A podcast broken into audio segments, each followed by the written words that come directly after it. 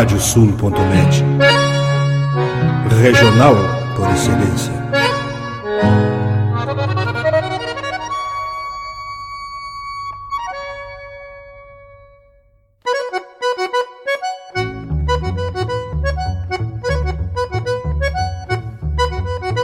Está aberta a porteira, nem se preocupe em fechá-la.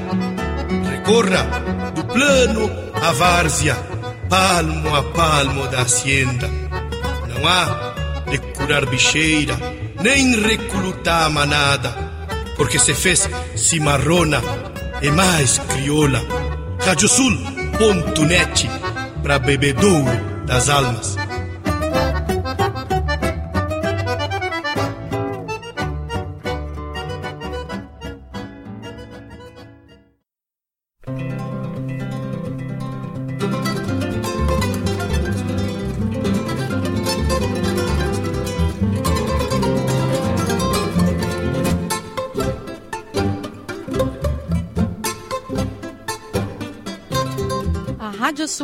Radiosul.net apresenta O Campo em Notícia.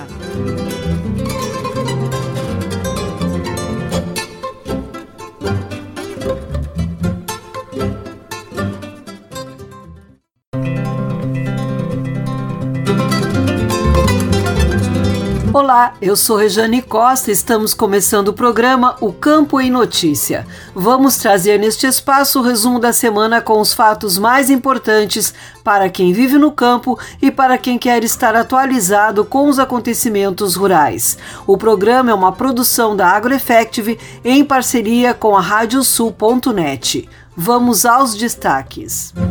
Música principais elos da cadeia produtiva da carne criam um grupo de trabalho para debater o setor. Marcha anual de resistência do cavalo crioulo consagra bicampeonato. Biblioteca Virtual da GPT recebe mais de 635 mil acessos no primeiro semestre. Prévia morfológica para a Expo Inter é realizada nesta semana em Esteio. Criadores de São Paulo julgarão búfalos na Expo Inter 2022 propriedades de Mato Grosso cediam um dia de campo com foco na sustentabilidade. E ainda, as cotações das principais commodities agropecuárias, a previsão do tempo, a agenda de eventos e remates e as notícias da rede. O programa Campo em Notícia conta com a parceria de rádios que formam rede com o nosso noticiário. Estão conosco as rádios Poatã de São José do Ouro, Fandango de Cachoeira do Sul, Soledade de Soledade, Cidade de Cacique Doble, Integração de Restinga Seca, 107 de Tapejara, Minuano de Alegrete, Delta e Difusora de Bagé, Rádio 96 de Uruguaiana, Pitangueira de Taqui, Sorriso de São Martinho, Difusora de Arroio Grande, Missioneira de São Luís Gonzaga, Planetário de Espumoso e Rádio A Folha de Não Me Toque. Vamos agora com a previsão do tempo no programa O Campo em Notícia.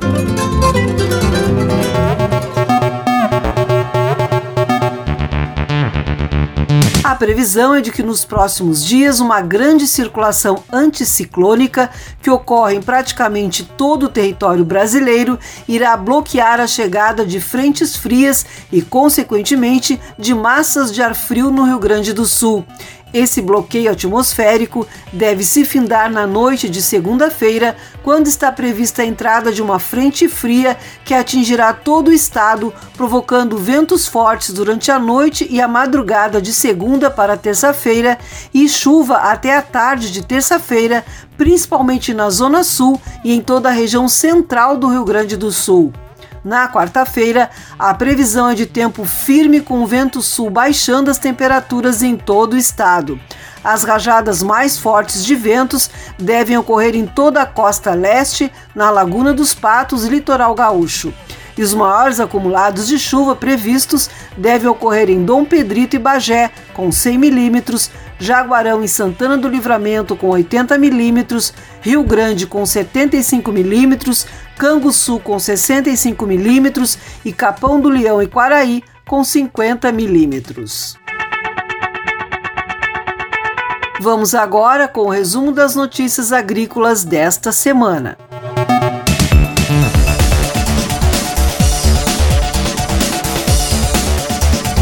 Condições climáticas favoráveis para o desenvolvimento das culturas de segunda safra, a produção de grãos no país deverá atingir 272 milhões e meio de toneladas no ciclo 2021-2022, conforme indica o décimo levantamento da safra publicado nesta semana pela Companhia Nacional de Abastecimento, a Conab.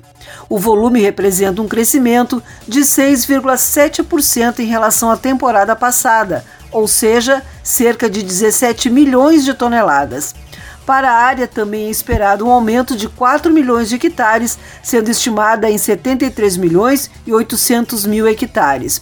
Com cerca de 60% do milho segundo a safra em maturação e 28% colhidos, a colheita total do cereal está estimada em 115 milhões e 600 mil toneladas, volume 32,8% superior ao ciclo passado. Com a sequência de dias sem ocorrência de chuvas e a decorrente diminuição do teor de umidade nos solos, foi possível retomar a semeadura do trigo e intensificar a operação onde havia atraso. Com isso, se chegou a 80% da área plantada no Rio Grande do Sul. A proporção de lavouras implantadas elevou-se para 80% durante o período. Esse índice é maior na região noroeste do estado, onde alguns municípios estão próximos da finalização, e menor em parte da serra, onde está no início. Segundo o informativo conjuntural da Emater, a maior incidência de radiação solar traduziu-se também em melhores condições para as lavouras implantadas anteriormente e que apresentavam um aspecto mais amarelado. Foi observado um crescimento mais rápido e as plantas tomaram um porte mais vigoroso. Propriedades de Mato Grosso sediam dia de campo com foco na sustentabilidade. CIA participa do projeto rural sustentável no bioma cerrado e que tem financiamento internacional.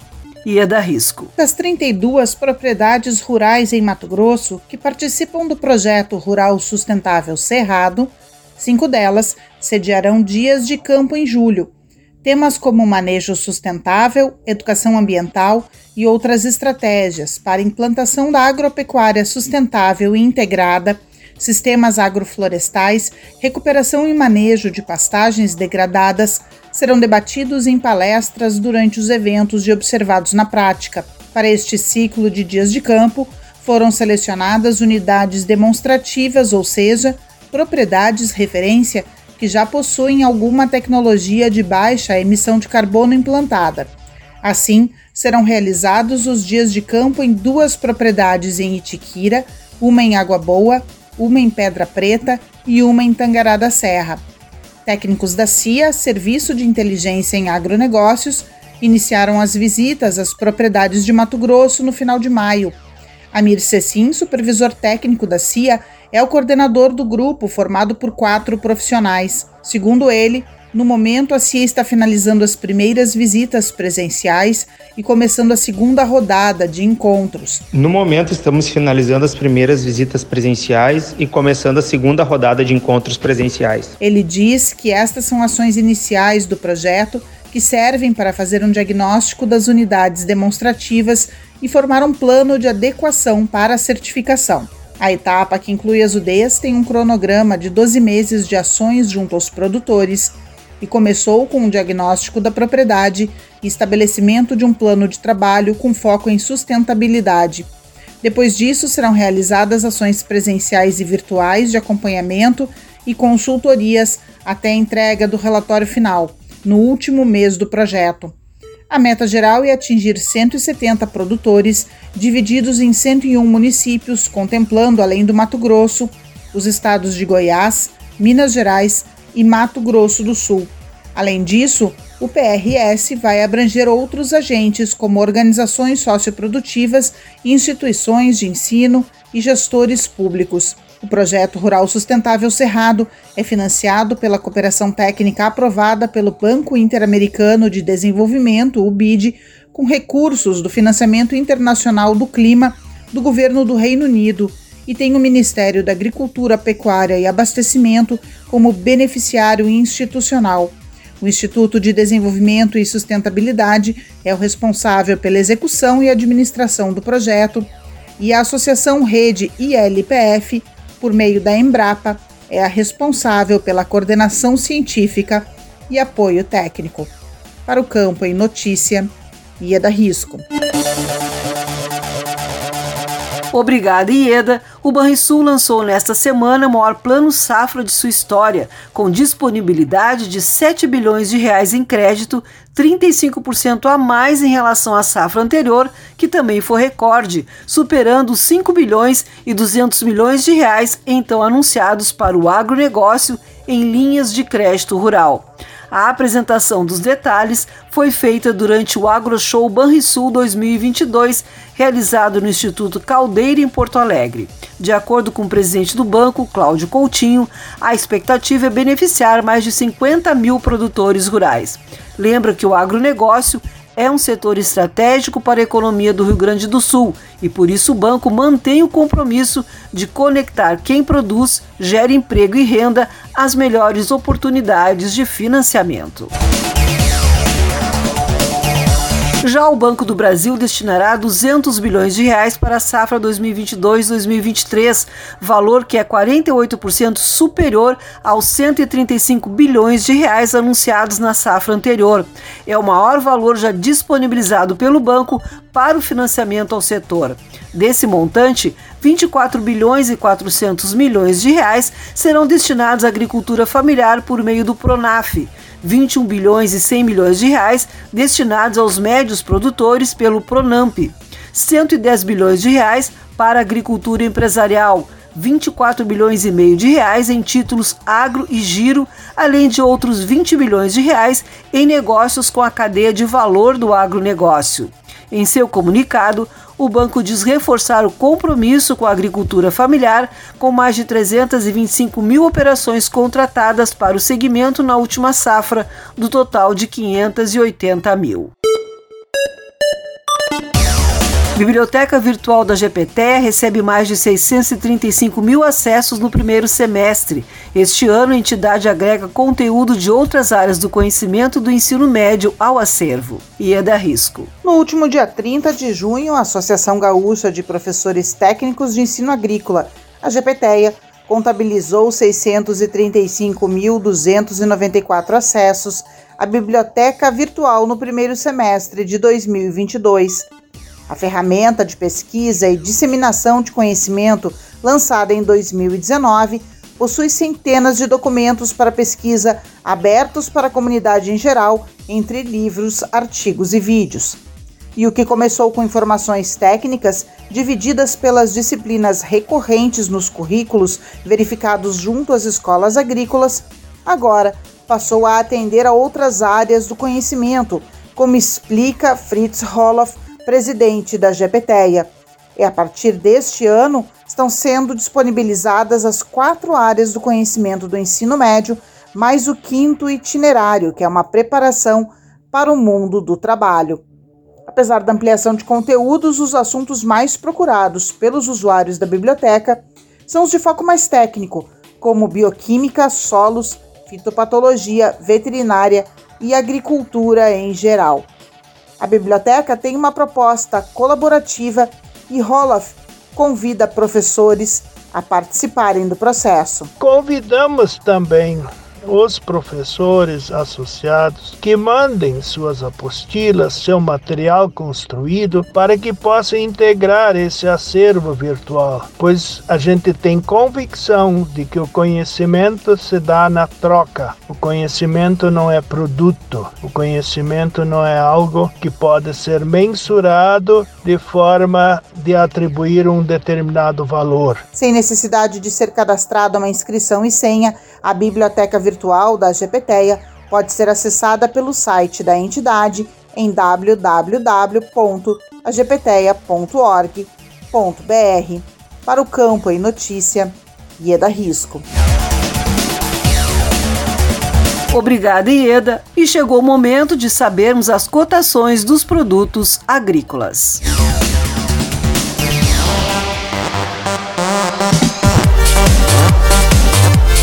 Os números são de Mater do Rio Grande do Sul. Arroz em casca, preço médio de R$ 72,35 a saca de 50 quilos. Feijão, preço médio de 227 reais a saca de 60 quilos. Milho, preço médio de R$ 83,08 a saca de 60 quilos. Soja, preço médio de R$ 179,42 a saca de 60 quilos. Trigo, preço médio de R$ 114,28 a saca de 60 quilos. O programa Campo em Notícia faz uma parada e retorna em seguida com mais informações.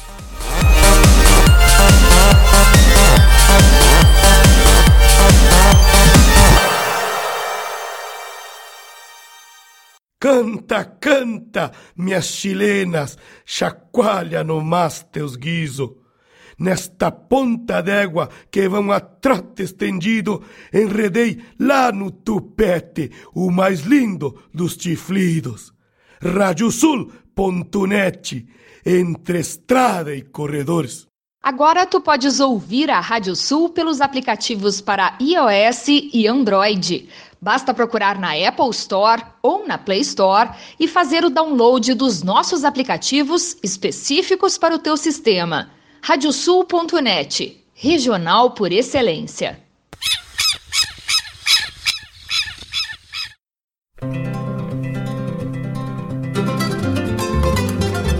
A Radiosul.net está apresentando o Campo em Notícia.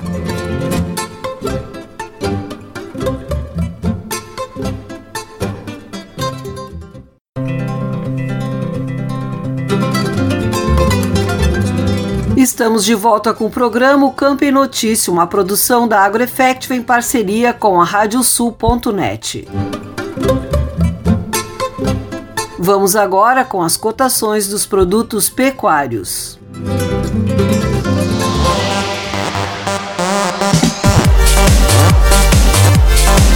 números são de Mater do Rio Grande do Sul. Boi para abate, preço médio de R$ 10,96 o quilo vivo. Búfalo, preço médio de R$ 9,86 o quilo vivo. Cordeiro para abate, preço médio de R$ 9,76 o quilo vivo. Suíno tipo carne, preço médio de R$ 5,35 o quilo vivo. E a vaca para abate, preço médio de R$ 10,00 o quilo vivo. Continuamos agora com as notícias que foram destaque na pecuária.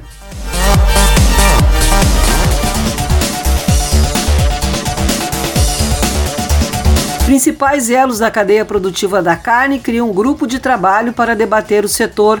Fórum promovido pelo Instituto Desenvolve Pecuária reuniu produtores, indústria e varejo para discutir melhorias na comunicação para o enfrentamento de desafios como preços, consumo e exportação.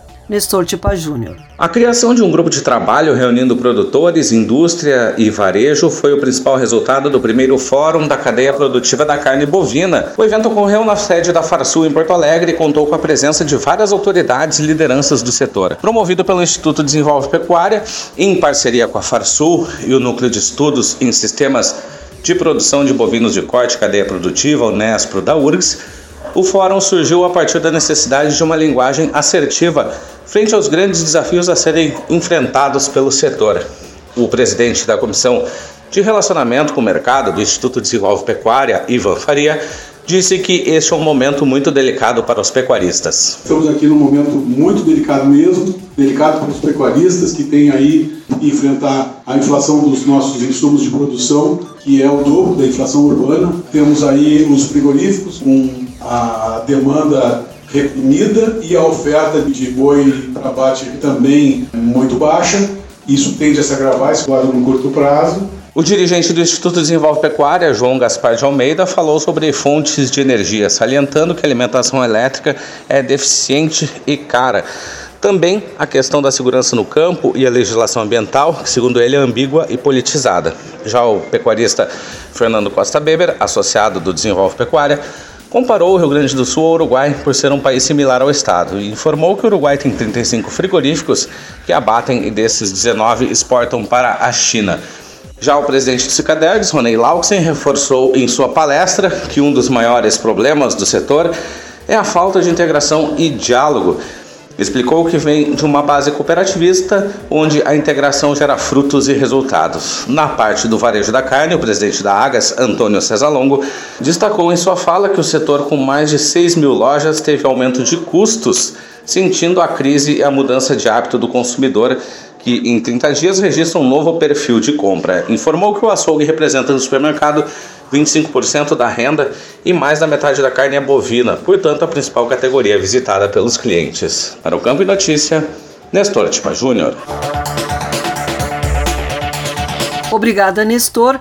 Com uma movimentação total de 176.455 toneladas, as exportações de carne bovina cresceram 6,5% no volume em junho, informou a Associação Brasileira de Frigoríficos, Abrafrigo. Em maio, foram 181.138 toneladas. Em junho de 2021, as vendas ao exterior atingiram 165.644 toneladas. Os preços do produto brasileiro se valorizaram no mercado internacional e a receita no mês subiu de 837 milhões de dólares em 2021 para 1 bilhão 450 milhões de dólares em 2022, aumento de 37%. Com esse resultado, o acumulado do primeiro semestre de 2022 encerrou com uma movimentação de 1 milhão e 90 mil toneladas contra 880 mil toneladas no primeiro semestre do ano passado, elevação de 24%. Já a receita passou para 6 bilhões 245 milhões de dólares em 2022, alta de 53%. Criadores de São Paulo julgarão búfalos na Expo Inter 2022. Um se especializou na produção leiteira e de laticínios, enquanto o outro cria para corte. E é da risco. A expertise de dois criadores do estado de São Paulo será utilizada como uma das ferramentas de avaliação dos búfalos gaúchos na Expo Inter 2022. Convidados pela Associação Sulina de Criadores de Búfalos, Ascribu, Caio Rossato, premiado pela produção de derivados de leite de búfala, e Jonas Assumpção, que se especializou na criação para corte, trarão a experiência de cerca de 50 anos no setor. Rossato é presidente da Associação Brasileira de Criadores de Búfalos, ABCB, e Assumpção é o presidente do Conselho Administrativo da entidade. Sócio da Laticínios Família Rossato de Pilar do Sul, região de Sorocaba, no estado de São Paulo, Caio Rossato é também médico veterinário e disse estar bastante ansioso com a chegada da Expo Inter. Estamos bastante ansiosos com a chegada da Expo Inter.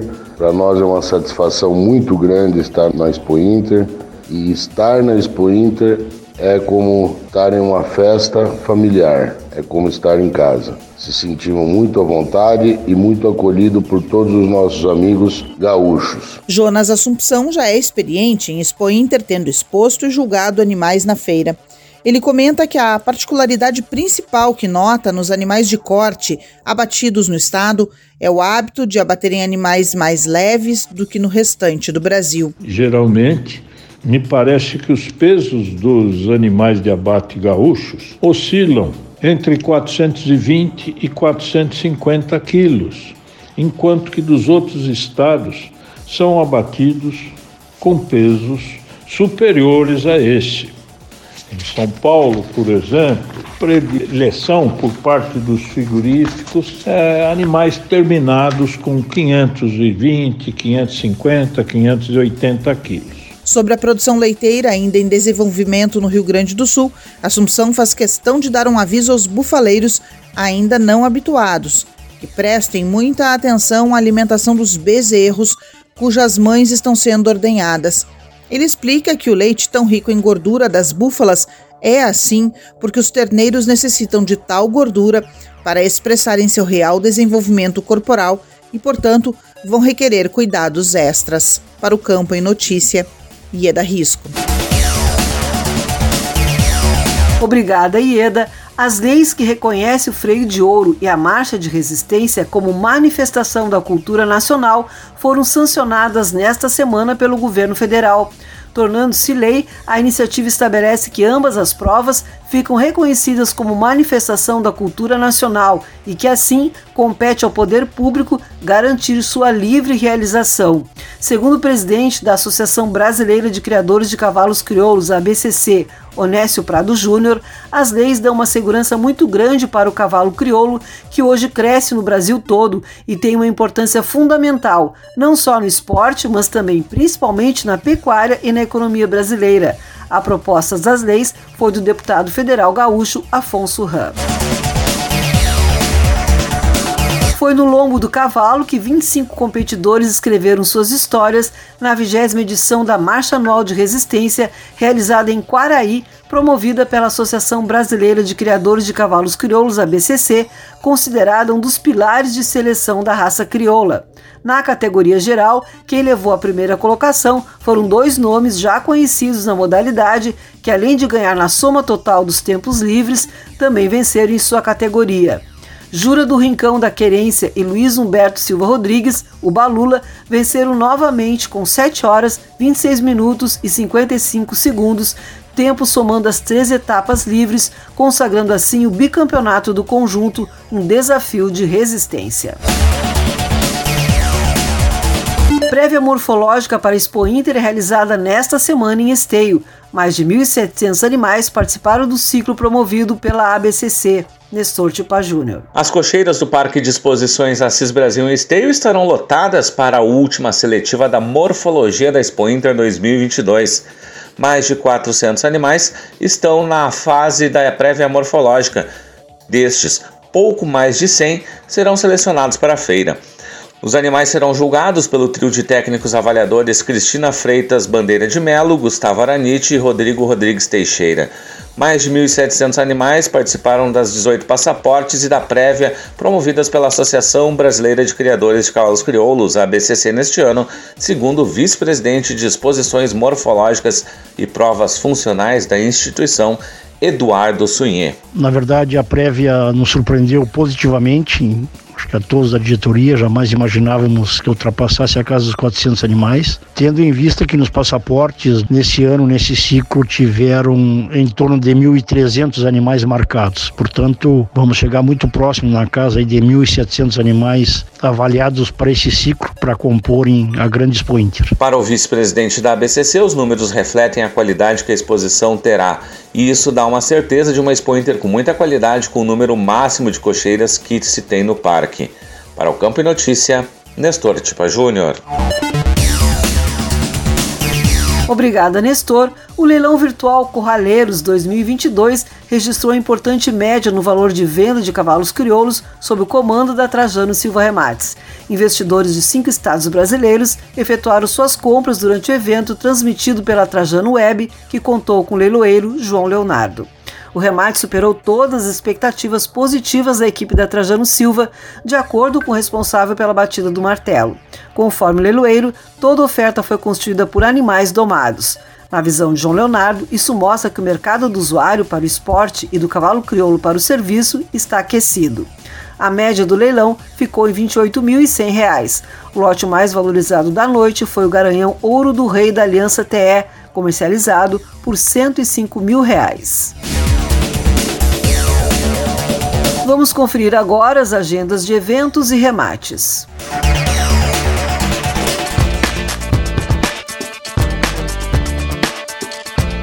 Os remates chegam com Leôncio Severo. É contigo, Leôncio. Olá, Rajane. Dia 13 de julho é dia do leilão virtual Gado de Corte. Remate começa às sete e meia da noite pelo Lance Rural. Remata Parceria Leilões. Informações em parcerialeilões.com.br.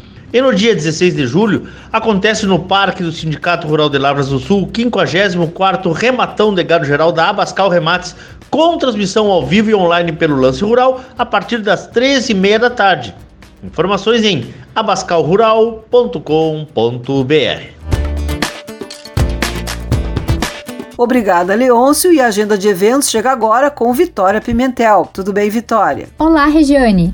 Na próxima terça-feira, 12 de julho, o Instituto Desenvolve Pecuária realiza mais uma edição do Prosa de Pecuária, evento virtual que trata de temas relacionados ao setor pecuário. O assunto tratado será revisão do partos, o que como e principalmente o porquê fazer. O painelista será o professor de Medicina Interna de Ruminantes da Universidade Federal de Santa Maria, Marcelo Cecim.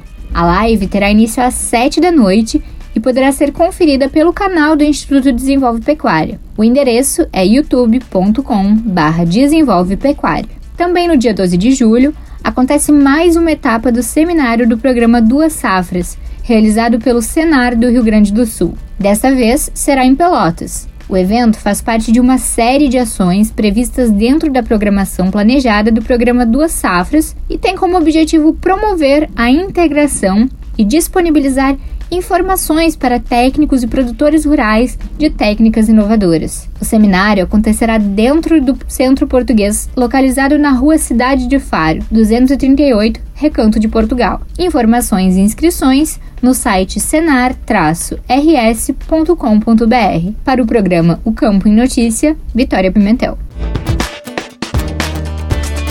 Obrigada, Vitória. O programa Campo e Notícia vai para mais um intervalo e retorna em seguida.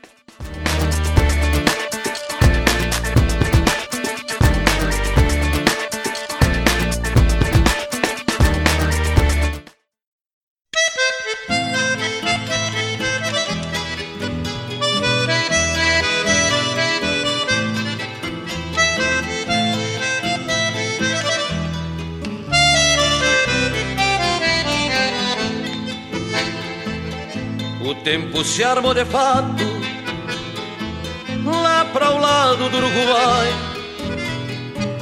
Vai chover barbaridade e sem poncho ninguém sai.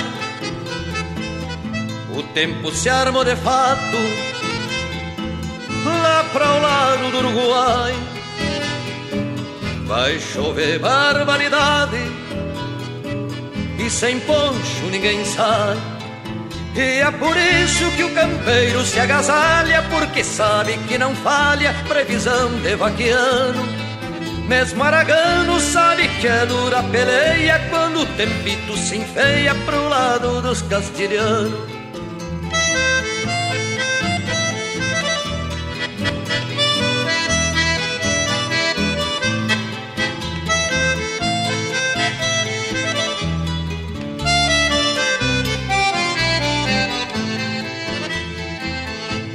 Tempo se armou de fato lá para o lado do Uruguai. Vai chover barbaridade e sem poncho ninguém sai. O tempo se armou de fato lá para o lado do Uruguai. Vai chover barbaridade e sem poncho ninguém sai. Isto é costume da gente lá da fronteira, gente boa sem fronteira que observa a natureza. É a sutileza do peão e está provado se armando para aquele lado chove chuva com certeza.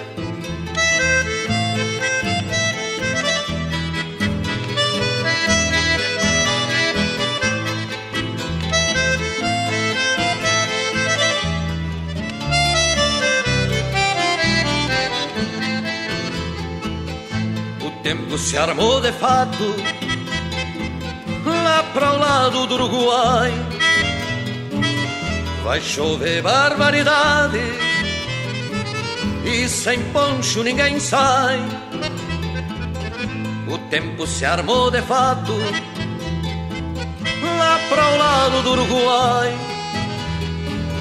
Vai chover barbaridade e sem poncho ninguém sai. A vida é um tempo temporal, vento uma leva e a vida que a gente leva, leva o tempo pela mão. Meu bom patrão, que alegria se eu previsse que a chuva do amor caísse nos ranchos do meu rincão. O tempo se armou de fato lá para o lado do Uruguai. Vai chover barbaridade e sem poncho ninguém sai. O tempo se armou de fato lá para o lado do Uruguai. vai chover barbaridade e sem poncho ninguém sai. Canta, canta, minhas chilenas, chacoalha no mais teus guiso. Nesta ponta d'égua que vão a trote estendido, enredei lá no tupete o mais lindo dos chiflidos.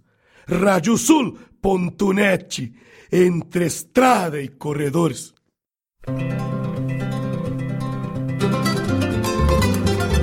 A Radiosul.net está apresentando o Campo em Notícia.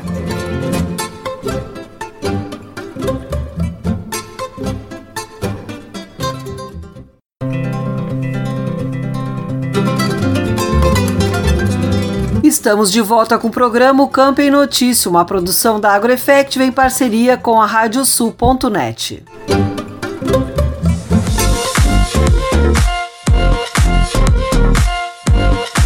No Agropauta Entrevista, conversamos com o jornalista gaúcho Fernando Parracho, que após 30 anos de atuação na televisão, fincou raízes no sul do Paraná e em uma pequena propriedade planta verduras e legumes. A história de Parracho com a terra iniciou por experiência com seu pai na cidade gaúcha de Viamão e pretende se expandir para o turismo rural.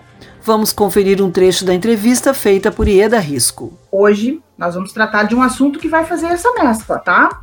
Cidade e campo, porque o nosso entrevistado, quem conheceu, conheceu, quem não conheceu, vai ter que buscar lá atrás, porque ele saiu do telejornalismo. Gente, olha, é muito triste para mim, como ex-colega do Fernando Parracho, trabalhou aí na Globo e foi visto por muitas pessoas com matérias pelo país afora, mas ele resolveu dar um tempinho e buscar uma vida mais voltada ao sustentável, ao campo, está aí já produzindo uma alimentação saudável e trazendo o convívio da natureza para a família, né, Fernando?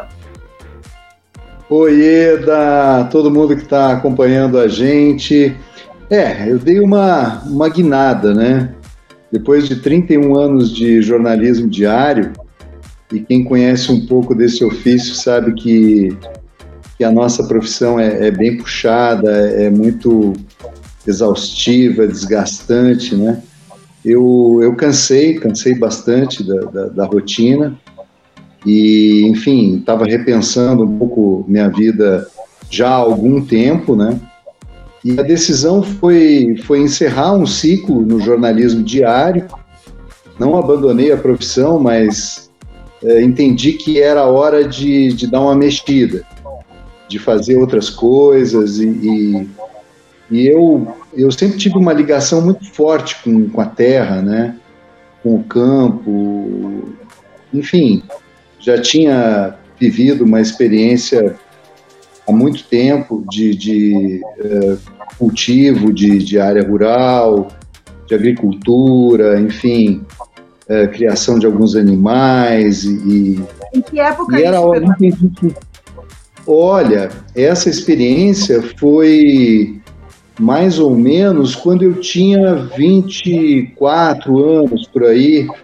Faz tempo, hein? Faz tempo. Foi 1985, 86 por aí, é, nas imediações de Porto Alegre, no município de Viamão. Eu e meu pai compramos um pedaço de terra ali e começamos a instalar um, um um pequeno projeto de, de, de produção de alimentos, né? É, tínhamos é, vacas que produziam leite, um, um plantel bem pequeno, e, e, a partir desse leite nós produzíamos queijo, iogurte, manteiga, coalhada, enfim, e a gente entregava esses produtos em Porto Alegre. E, e produzíamos verduras também. O que, que deu errado nesse teu passo que tu podes olhar e dizer assim, olha, eu corrigiria aqui, ou onde foi o grande acerto que vocês já conseguiram identificar nessa propriedade em que vocês estão? Olha, a gente fez muita coisa, sabe? Então, é, coisas que podem ser consideradas como acertos, a gente fez muita coisa. A gente é, é, criou nesse ano de 2021, ano passado, a gente criou uma infraestrutura legal aqui. Não tinha, né? Partimos do zero. Então, eu acho que é, nesse, nesse trabalho, nessa luta, nessa caminhada, a gente conseguiu desenvolver bastante coisa. Eu considero que a gente acertou em muito. Agora, na área de produção mesmo, na área agrícola, a gente está pecando pela falta de experiência, né? E pela falta de, uh, digamos, recursos, né? Porque a gente usou tudo que a gente tinha para construir uma base, né? Eu sempre dizia, a gente precisa ter um lugar, um, um QG, um lugar que seja a base de atuação da gente. E esse lugar era a casa. É, é um viveiro, um pequeno viveiro de mudas que a gente fez, um paiol e toda a estrutura de abastecimento de água, fossas ecológicas, enfim, a infraestrutura que a gente precisava ter para a partir daí começar a trabalhar e se dedicar totalmente à produção. A gente uh, já praticamente não compra mais verduras e legumes, né?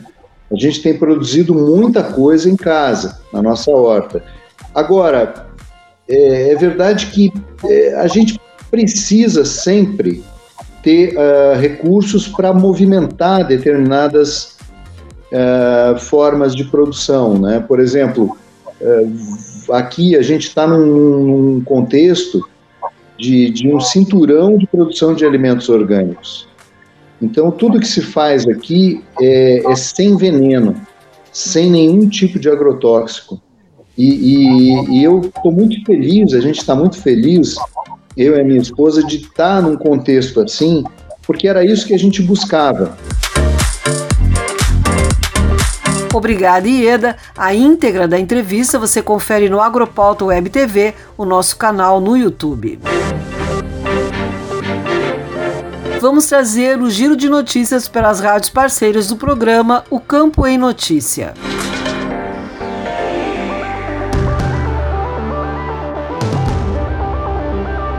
Silvio Oliveira, das rádios Delta e Difusora de Bagé. Comissão de Agricultura da Assembleia Legislativa recebe dirigente da Embrapa Pecuária Sul de Bagé. Os deputados que integram a Comissão de Agricultura, Pecuária, Pesca e Cooperativismo da Assembleia Legislativa ouviram o chefe-geral da Embrapa Pecuária Sul, Fernando Flores Cardoso, expor o trabalho realizado pela empresa de pesquisa situada em Bagé. Inicialmente, Cardoso analisou a conjuntura mundial e nacional de demanda crescente de alimentos com qualidade e segurança e a necessidade de conservação dos recursos naturais.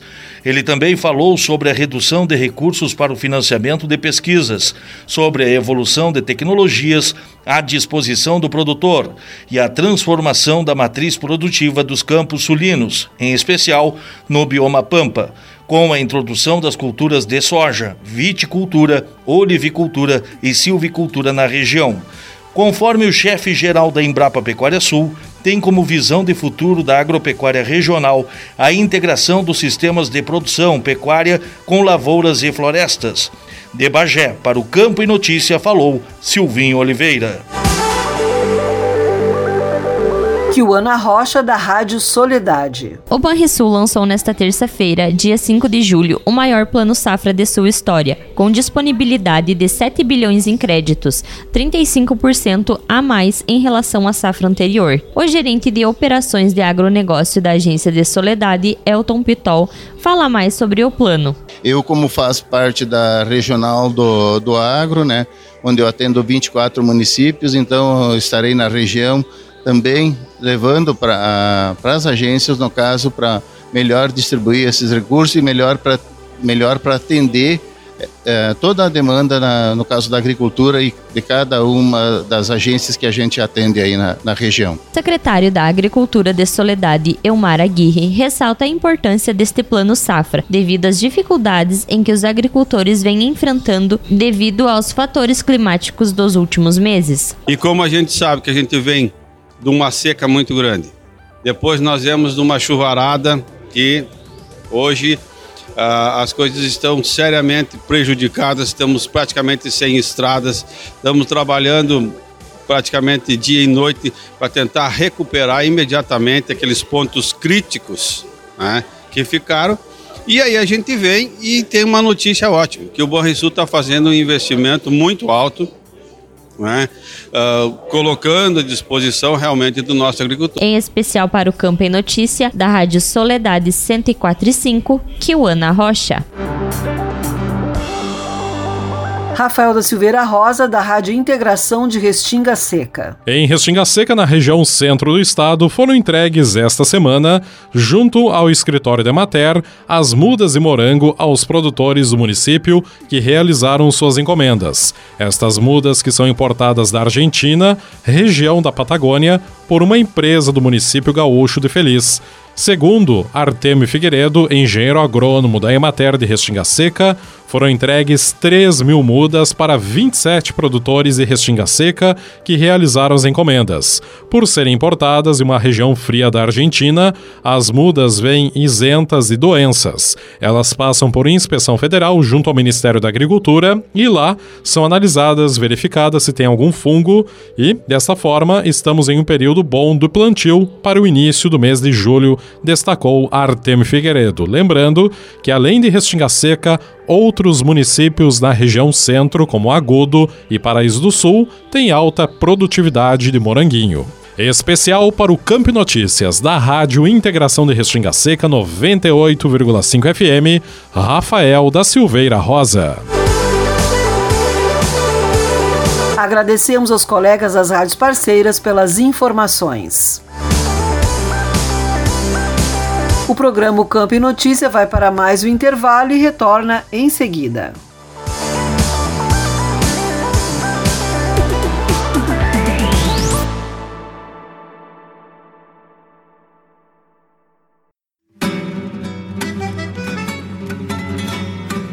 Acompanhe todas as terças-feiras às 20 horas na radiosul.net, programa Cavalo Crioulo em Debate.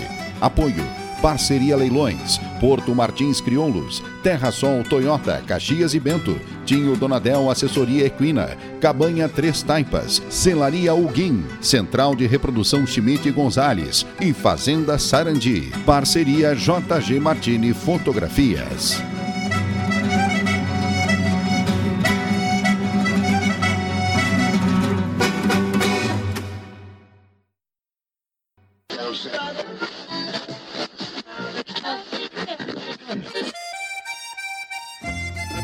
Achou? Mas então deixa aí porque esta é a Radiosul.net, regional por excelência.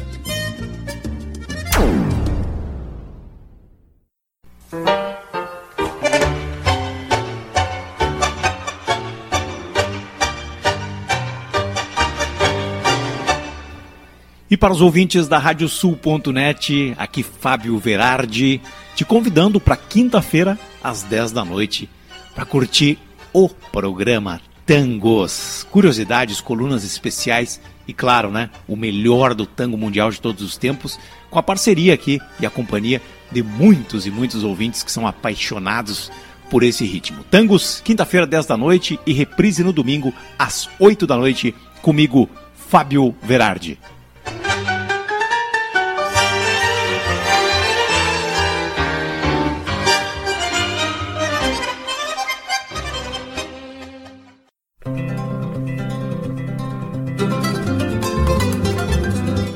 Radiosul.net está apresentando o Campo em Notícia.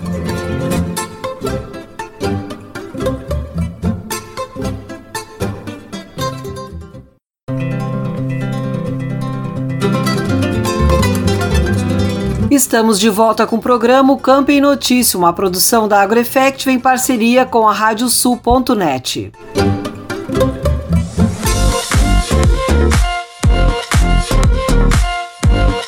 O Plano Safra e as recomendações jurídicas ao produtor rural são temas deste Agropauta Entrevista. Conversamos com o advogado Frederico Bus, sócio da HBS Advogados, que explicou sobre os pontos que devem ser cuidados na hora da tomada do crédito. Vamos conferir um trecho da entrevista feita por Nestor Tipa Júnior. Nosso assunto hoje é Plano Safra. Tivemos a divulgação recente do Plano Agrícola e Pecuário 2022-2023, trouxe aí alento a muitos produtores pela avaliação que foi feita pelas mais diversas entidades, um plano possível dentro da economia, mas o assunto hoje não é a parte econômica, mas sim a parte jurídica, como o produtor deve proceder em determinadas questões. E para isso, a gente traz aqui nosso especialista, Frederico Bus, sócio, advogado da HBS Advogados, trazendo todas essas informações. Frederico, prazer tê-lo mais uma vez com a gente aqui nesse espaço. Olá, Nestor, o prazer é todo meu retornar a este, a este espaço de importante informação. Bom, Frederico, como eu falei ali no início, ah, a gente teve um plano safra, muitas entidades aí uh, acharam que foi o plano possível, necessário dentro da, da atual conjuntura, uh, e o produtor agora vai começar a buscar esses recursos para poder fazer a implantação da sua safra. Mas ele tem que ficar de olho, obviamente, em determinadas questões jurídicas, né? Uh, inicialmente, o que, que a gente pode colocar assim de primeiro passo que o produtor deve ficar de olho? Bom, primeiro lugar, o produtor para ele buscar este, este crédito plano safra, ele deve né, fazer um encaminhamento à instituição financeira através de projeto técnico, ele precisa estar inscrito no, no cadastro ambiental rural. É, no caso de arrendatários, ele, que é importante frisar, o crédito rural também se destina a arrendatários e parceiros outorgados. Né? Eles devem apresentar o contrato agrário respectivo, que comprova é, o vínculo dele né, contratual com a área a ser explorada. Também deve Há instituições financeiras que exigem a carta de anuência, que também é outro documento possível para arrendatário. E, então, são questões iniciais. O primeiro ponto que eu alerto é a questão da taxa de juros, que o produtor ele deve estar atento à taxa de juros do, do, do programa né, do, de custeio, o investimento que ele deseja contratar. Uh, neste ano, tivemos um, um, aumento da safra da, da, taxa de juros em comparação ao ano passado, isso era esperado por conta também da elevação da inflação, da Selic. Os produtores uh, pequenos, que são aqueles uh, com faturamento bruto anual de até 500 mil reais, eles têm uma taxa de juros entre 5% e 6% ao ano. Os médios produtores, que são aqueles com faturamento entre 500 mil e 2 milhões e 400, é uma taxa de juros de 8% ao ano. E os grandes produtores, que são aqueles que têm uma, uma receita bruta agropecuária acima de 2 milhões e 400, terão uma, uma taxa de juros de 12% ao ano. Essas são as taxas de juros controlados que se chamam. Então, o produtor, primeiro ponto, ele deve estar atento ao seu, ao seu enquadramento nessas respectivas taxas. Com relação aos programas de investimento, dentre eles uh, o ABC, ProIrriga, Moderagro, Moderfrota, dentre outros, as taxas variam entre 7 e 12,5 de acordo com o programa, daí não é de acordo com, com o tamanho do produtor. Uh, nós tivemos um, um, um, aumento dos custos, de, dos custos de produção de cerca de 44% da safra passada para esta safra, então o que recomendo que ainda mais cautela por parte do produtor ao, ao contratar as, as taxas de juros. Um detalhe que que alguns detalhes uh, são importantes também por parte do produtor ao, ao efetuar a, a contratação do crédito rural.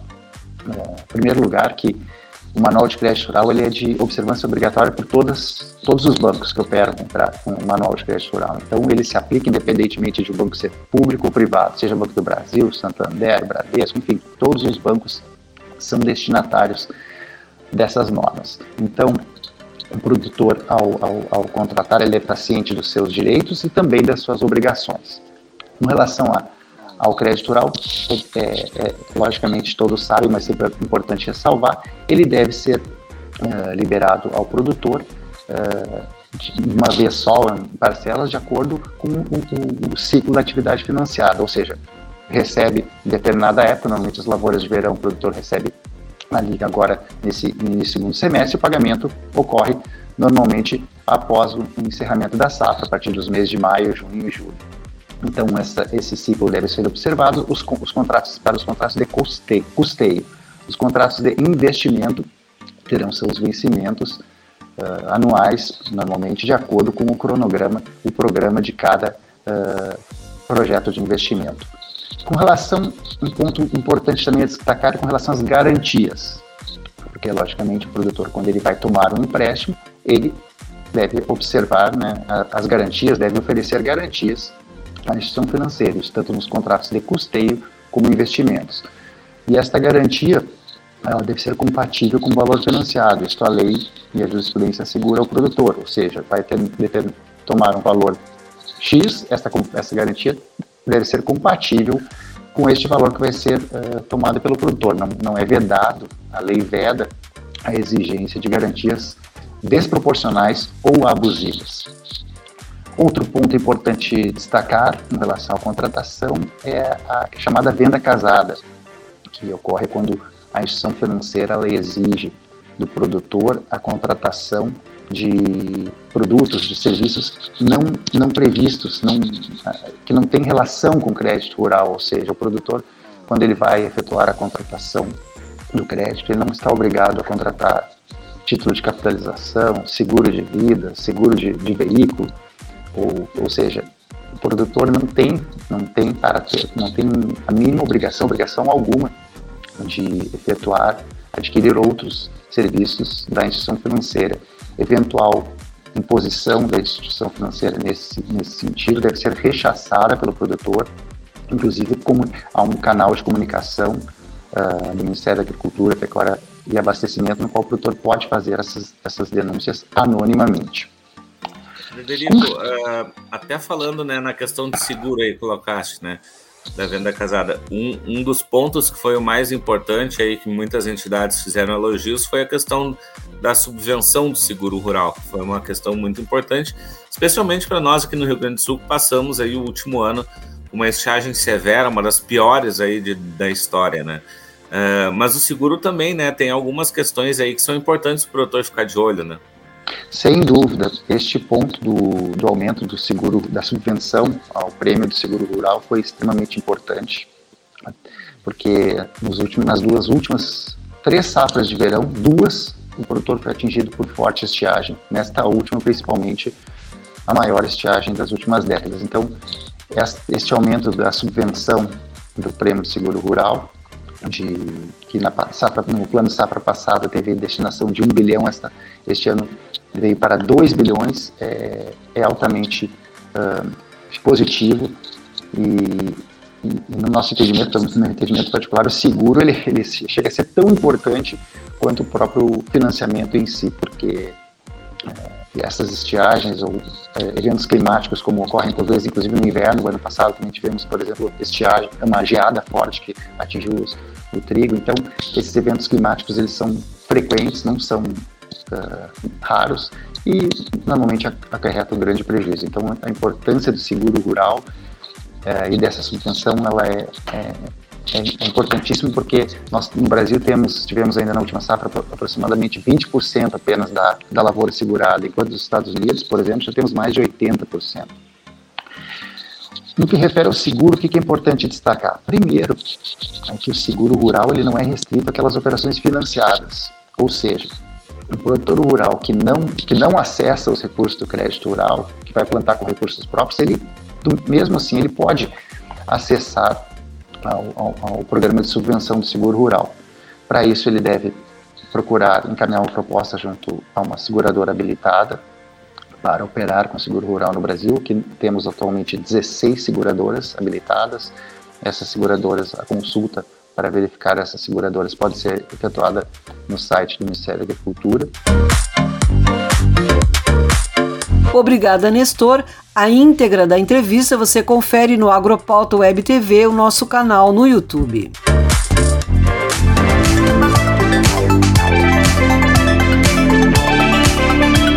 E nesta semana, o Agropauta Entrevista fala na segunda-feira sobre o combate aos crimes rurais com a presidente da Comissão de Crimes Rurais do Instituto Desenvolve Pecuária e presidente da Comissão de Segurança no Campo da FEBRAC, Antônia Scalzilli.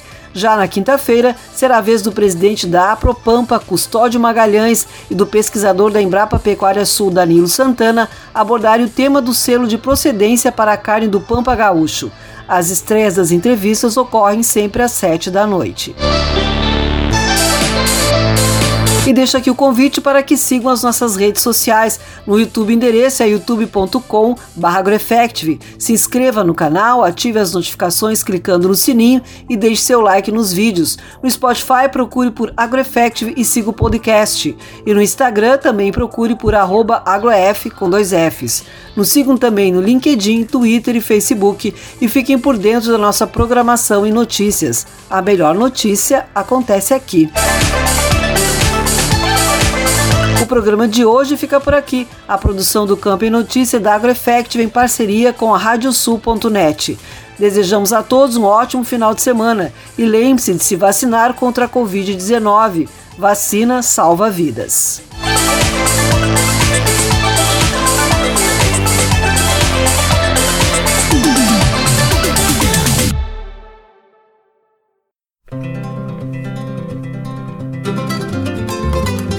Radiosul.net apresentou O Campo em Notícia.